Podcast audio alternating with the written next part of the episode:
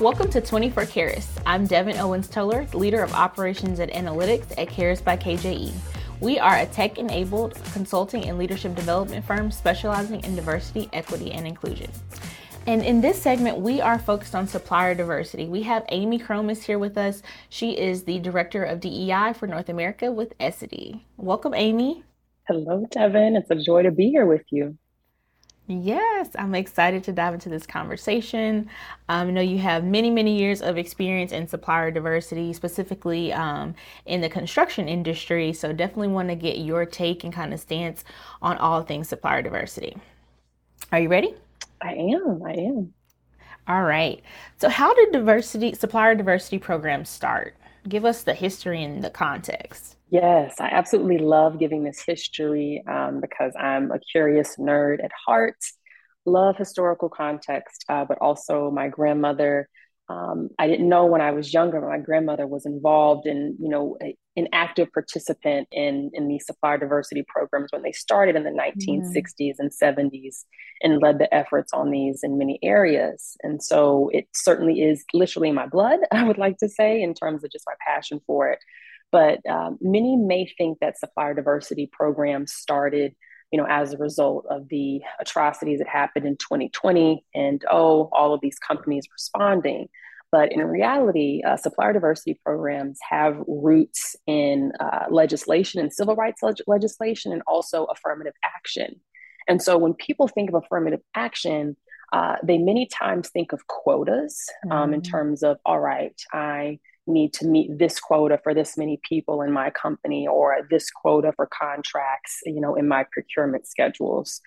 Actually quotas are unconstitutional. Um, no one can really put forth quotas. You can have goals that you aspire to um, but affirmative action at the end of the day affirmative means positive or helpful. Mm. it's positive and helpful action to help remedy past discrimination for these mm. communities that have endured and toiled so much and really don't have the same the same starting space or starting you know line on yeah. you know on the race on the track uh, to really make the most of of life and economic just prosperity in general and so um, when you think about affirmative action, it really affected two main areas um, admissions in terms of higher education, and then also mm-hmm. government contracting, which are two you know, pathways to wealth in our yes. communities, right? So when you typically have more access to education, you have more access to opportunities, you have higher earning potential.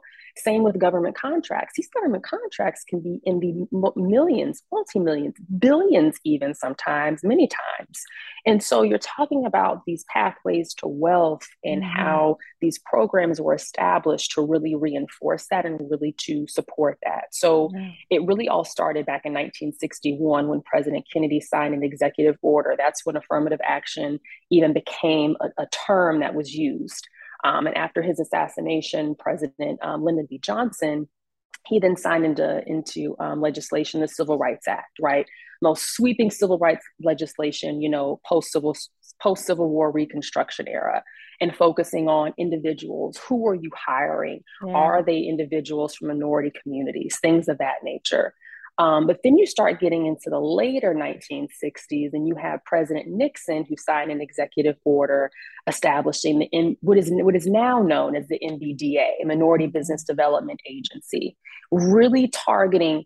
Hey, for business empowerment, for economic prosperity, we need to define programs and resources to really help this community in access and fairness in contracting, particularly yeah. in government contracting. So you have all of this federal activity that's happening in the 1960s, early 1970s.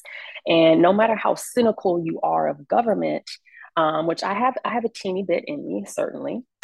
Um, you st- I, I still have to sit back and recognize and acknowledge the fact that if it were not for government's response and really serving as the catalyst for showing that this is important, for showing that there needs to be some type of remedy for past discrimination, mm-hmm. you wouldn't have this other cascade of influences on the state level, on the local level, right? You start seeing Maynard Jackson in the 1970s in Atlanta saying, hey, when we build Atlanta Hartsfield Airport, 25% mm. of the mm. contracts are going to go to minority businesses. Wow. You have Marion Barry in Washington, D.C. saying, hey, I'm going to focus on Black owned businesses and making sure that we're building wealth as well. So if it were not for the federal government establishing these programs, we would not have seen, you know, these other reverberations until much later.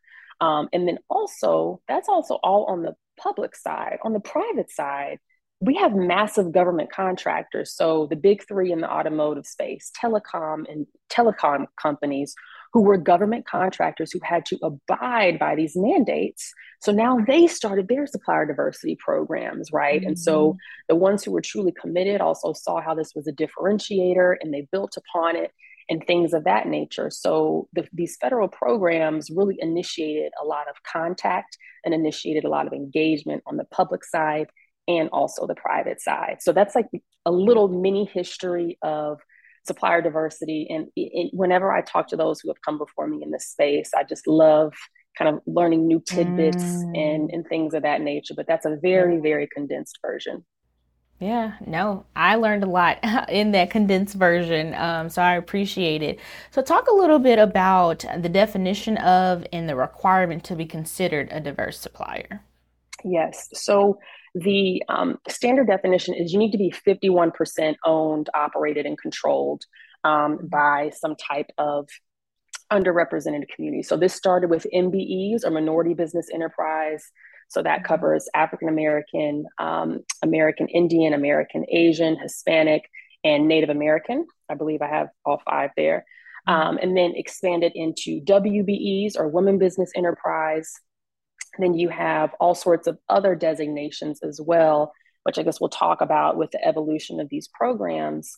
Um, but really, the the focus is to make sure that ownership, once again, from a wealth creation standpoint, fifty one percent needs to be owned by this individual who um, can be placed into one of those categories. And so, the operated and controlled is where it can get a little interesting and gray in terms of how these companies are vetted to make sure that they're actually bona fide, you know, controlled and operated by these individuals. Mm-hmm. So that is the overarching definition for what that looks like. Yeah, thank you. And how are voices of diverse business owners being heard and respected in 2022? How has that landscape changed from 1970s and kind of the historical start? And what are we seeing today? Yeah, um, it's a really good question because certainly it is uh, a conversation. Um, even if you were to look at businesses and who they did business with and their supply chain, you know, 30, 40 years ago, it looked mm. to be mm. much less diverse than it does now. Um, not to say that we have reached the pinnacle of, right. you know, supplier diversity engagement, um, but it is a lot better than it was. However, on the flip side, what I am seeing is, particularly after 2020, um, you're starting to hear voices going from being less tolerated to more appreciated and respected. Mm-hmm. And so, a mm-hmm. prime example I give for this is the 15% pledge, which was started by Aurora James. And it was initially, if I remember this correctly, was targeted towards the beauty industry.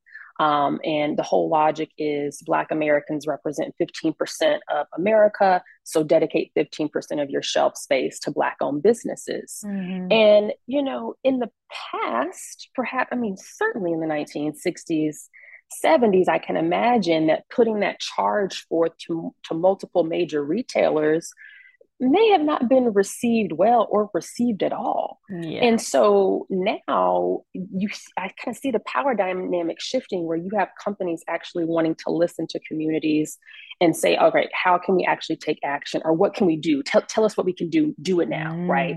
And so with Aurora now, like if you go, for instance, Target signed on to her pledge. So if you go into Target and you see different uh, Black owned businesses such as Lip Bar, which has great products in the beauty section, or if you go into Sephora and you see um, or you see other products that are either owned by, by, by Black individuals or who also cater towards the Black community, I always think about, whoa, Aurora, she used her advocacy for good these businesses listened and you mm-hmm. actually literally see the change on the shelf. So yeah. that's really what I'm seeing just in terms of voices and respect. Yeah. So that just made me think so when I go into a store it's really exciting to see um, either an ad that looks like me, a product that I use on a daily basis in a store, you know, more of a mainstream store, and I can buy that um, that product. Can you talk a little bit about your opinion or, or thoughts on how social media or kind of technology has changed how um, companies kind of see and perceive supplier diversity?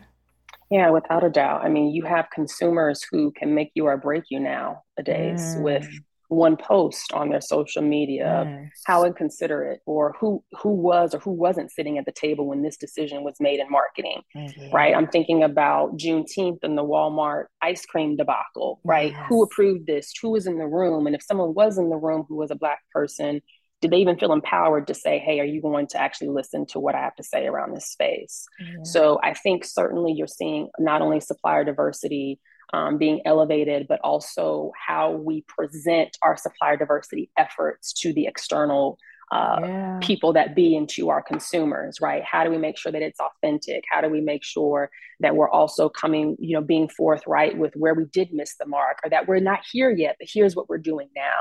Yeah. So I think the communications and the marketing piece is absolutely critical to make sure that your good intentions are translated as good intentions yes. and not translated as performative um, and things of that nature. So companies have to be far more intentional around how they do good, and particularly how they do good for communities because communities of color, because people will research google mm-hmm. you have everything at the tips of your you know at, at your fingertips and consumers are just far more well um, educated now and feel far more empowered to call out um, businesses to the carpet. Yeah. So talk a little bit about. Um, so we're we're calling them to the carpet. We have social media now. What is the link between kind of supplier diversity and, and DEI, and how does how does that structure usually happen? Because um, I guess in my mind, if supplier diversity is connected to the broader DEI strategy, would we have some of those kind of um, oops moments? um, would it even make it that far?